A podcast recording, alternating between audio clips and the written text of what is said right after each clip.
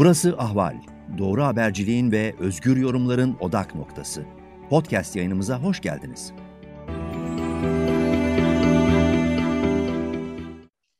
Merhaba Ahval dinleyicileri, Paris İklim Anlaşması'nı konuşacağız bugün. Küresel iklim krizinin olumsuz etkilerine karşı atılmış en önemli adımlardan biri Paris İklim Anlaşması. Türkiye bu anlaşmayı beş buçuk yıl önce imzalayan yüz doksan yedi devletten biriydi. Ancak bu anlaşma bir türlü onaylanmamıştı. Şimdi bu anlaşma Meclis Genel Kurulu'nda dün onaylandı. Peki bu ne demek? Bundan sonra ne olacak? Türkiye iklim krizine karşı gerçek bir sınav verebilecek mi? Hepsini Yeşiller Partisi eş sözcüsü Emine Özkan'la konuşacağız. Merhaba Emine Hanım. Merhabalar. Şimdi Paris İklim Anlaşması beş buçuk yıl sonra onaylandı. İsterseniz bu beş buçuk yılı konuşalım, bu gecikmeyi konuşalım. Neden raftaydı bu anlaşma ve şimdi bu anlaşmanın onaylanmış olması ne anlama geliyor? Ee, şöyle başlayalım. Sizin de ifade ettiğiniz gibi beş buçuk altı yıla varan bir sürenin sonunda Türkiye Paris Anlaşması'na taraf oldu. Bazen karışıyor imzalamak, taraf olmak meseleleri.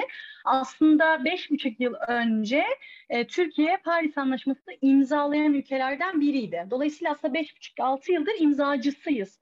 Fakat e, meclise gelip işte dün sizin ifade ettiğiniz gibi yaşanan onay süreci için altı yıllık bir zamanın geçmesi gerekti. Ee, ve bu maalesef e, bizim açımızdan çok büyük bir kayıp da bir yandan. E, peki neden bir e, onay için bu kadar süre geçti ve neden Paris Anlaşması hemen onaylanmadı? Burada aslında hükümetin ana argümanlarından birinin e, bizim ek bir ülkesi yani gelişmiş ülkeler e, kategorisi. kategorisinde yer almamız ve Türkiye'nin hali hazırda gelişmekte olan bir ülke olması üzerinden bir savunuydu. Ve Türkiye aslında iklim kriziyle mücadele edebilmek için yardım eden değil, yardım alan ülke olması gerektiğini iddia ediyordu. Fakat bu iddiayı değerlendirirken çok kapsamlı bakmak gerekiyor. Örneğin Türkiye'nin tarihsel sorumluluğunun az olduğu yine hükümet tarafından iddia edilen bir durumdu. Fakat biz son on beş yıla, yirmi yıla baktığımızda Türkiye'nin karbon salımlarının işte yüz doksan yedi ülke arasında on beş on altı sıralarda olduğunu görüyoruz. Yani aslında tarihsel sorumluluğumuz yok e, ve biz gelişmekte olan bir ülkeyiz iddiasını e, bu, bu durum çürütüyor. Çünkü Türkiye son on beş yirmi yıldır iklim krizine doğrudan çok fazla olumsuz anlamda katkı veren bir ülkeydi. E, ve direndi, direnen altı ülkeden biri olarak da kalmıştı. E, dün itibariyle de Paris onaylandı. Yani bundan sonrası için ne ifade ediyor meselesinde de Paris'e onaylamak gerçekten Türkiye için tarihi bir adım.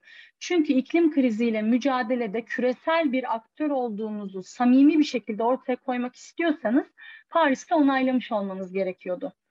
Dolayısıyla Türkiye'de aslında bu konuda bir irade en azından beyan etmiş oldu. Biliyorsunuz bir buçuk derece hedefi var Paris Anlaşması kapsamında. Bu bir buçuk derece hedefini kabul etmiş oldu. Bunun yanı sıra ülkeler yine Paris'i onayladıktan sonra e, sıfır emisyona erişmek, karbon nötr bir ülke olmakla ilgili tarihler e, koyuyorlardı. Türkiye iki bin elli üç yılını telaffuz etti.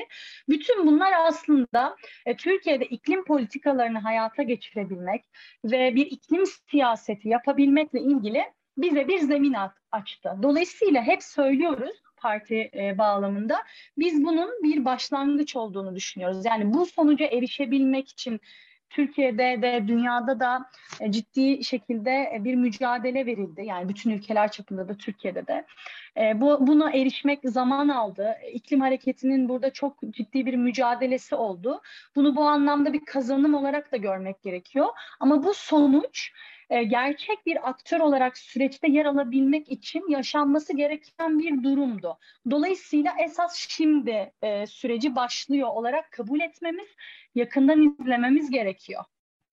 Aslında Türkiye birçok yaptırım içeren Kyoto Sözleşmesi'ni onaylamıştı ama politikalarını değiştirmemişti. E, bu anlamda Paris İklim Anlaşması'nın onaylanmasıyla birlikte Türkiye'nin e, benzer bir süreci yaşam, yaşamaması için ve etkin bir iklim siyaseti yürütmesi için ivedilikle hangi adımlar atması gerekiyor? O Yeşiller Partisi olarak bu konuda ne hedefliyorsunuz? Hı hı.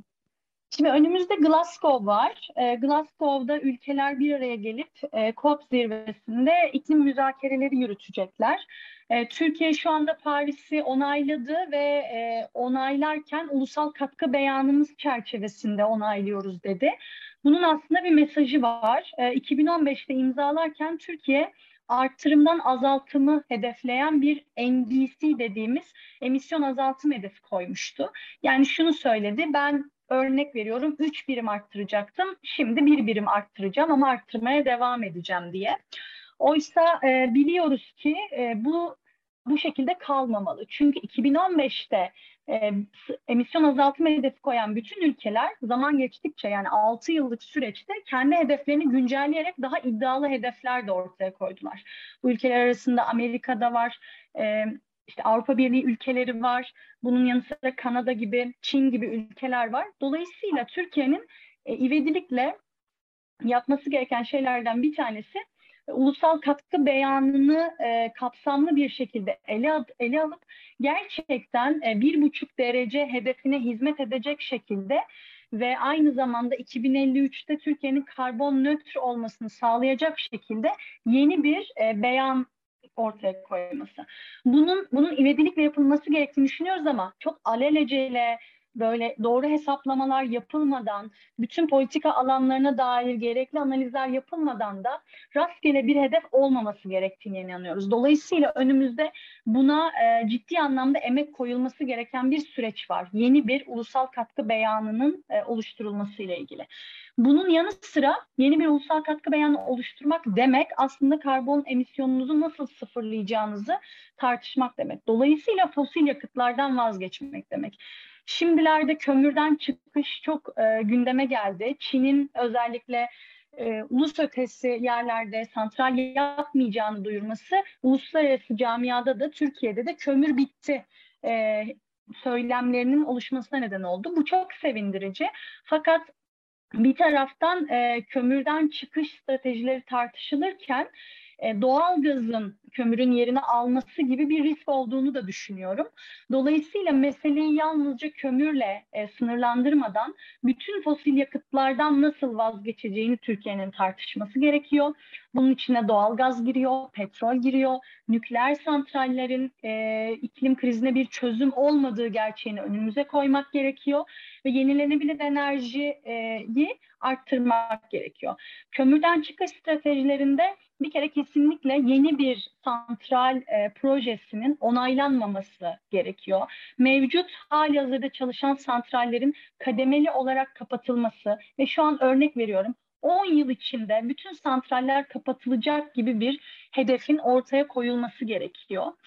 E, bunun yanı sıra bu şeyler olurken, yani santraller kapatılırken vesaire, bu enerji dönüşümünün nasıl adilane bir şekilde gerçekleşeceğine dair ciddi finansman kaynaklarının aranması ve e, burada o dönüşümü herkes için adil bir şekilde gerçekleştirebilmek adına kapsamlı stratejilerin oluşturulması gerekiyor. Bunun için e, diğer ülkelerde, işte Avrupa'da özellikle yaşanan gelişmeleri çok yakından takip etmek gerekiyor.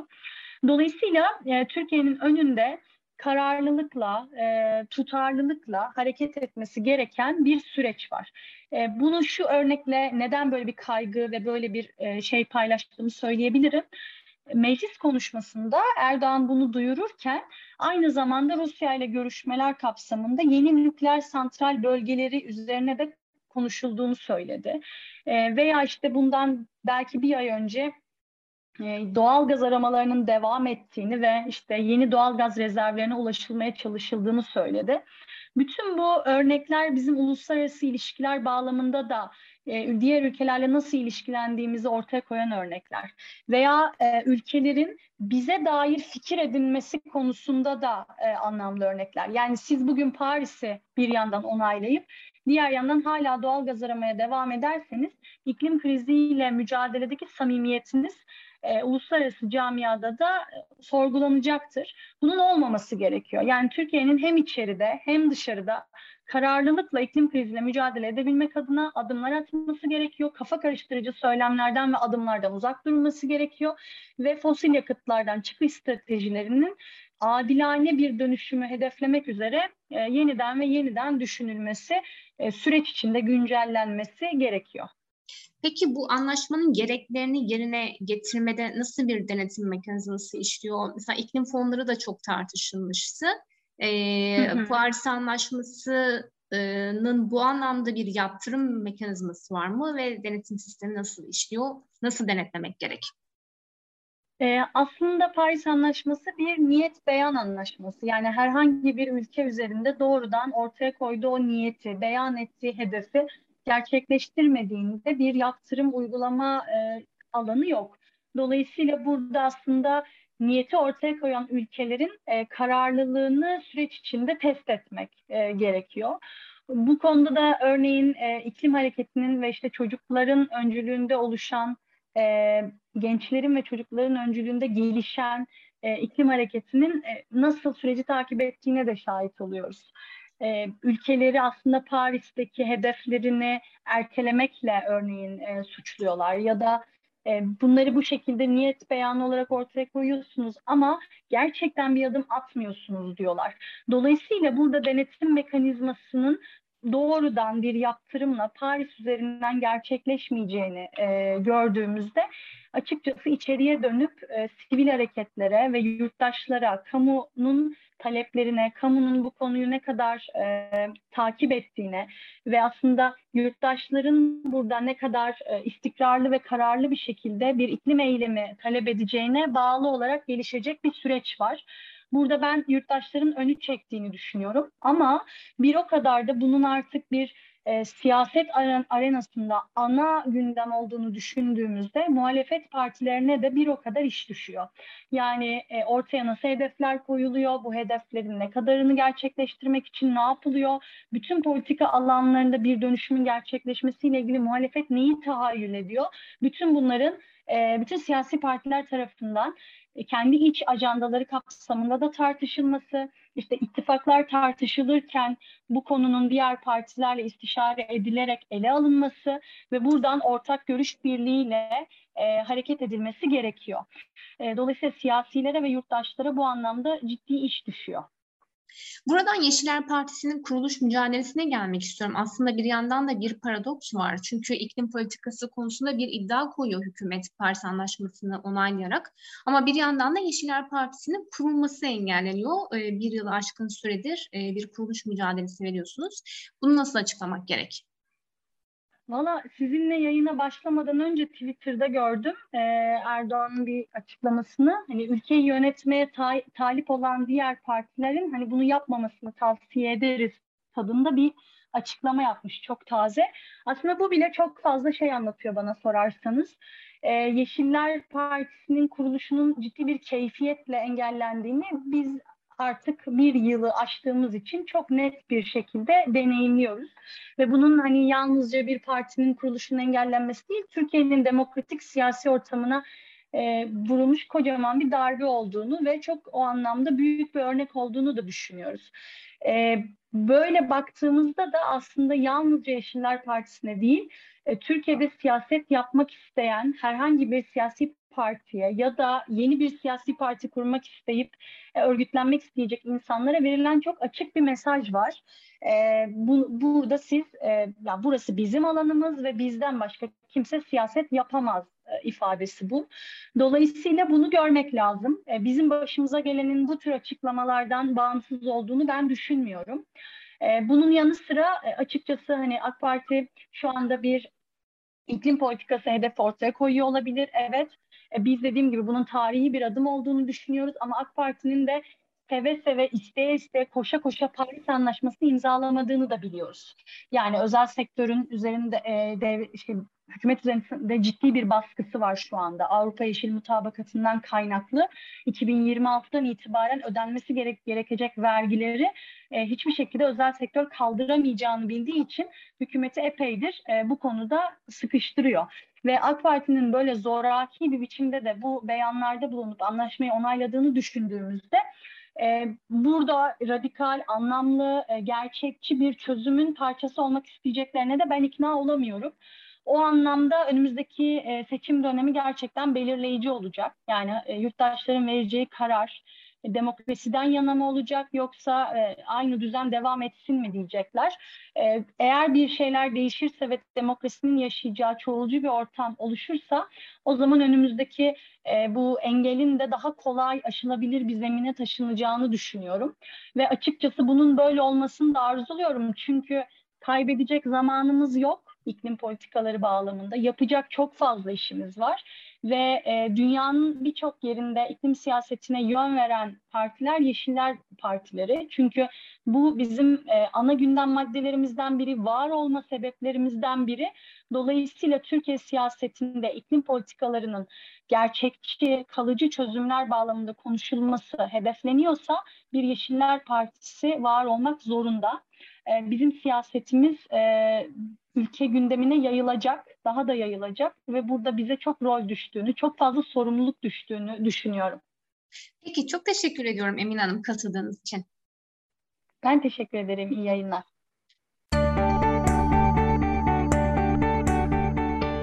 Ahval podcastlerini tüm mobil telefonlarda Spotify, SoundCloud ve Spreaker üzerinden dinleyebilirsiniz. Apple iPhone kullanıcıları bize iTunes üzerinden de ulaşabilir. Türkiye'nin ve hayatın cıvıl cıvıl sesleri Ahval Podcast dizisinde. Kulağınız bizde olsun.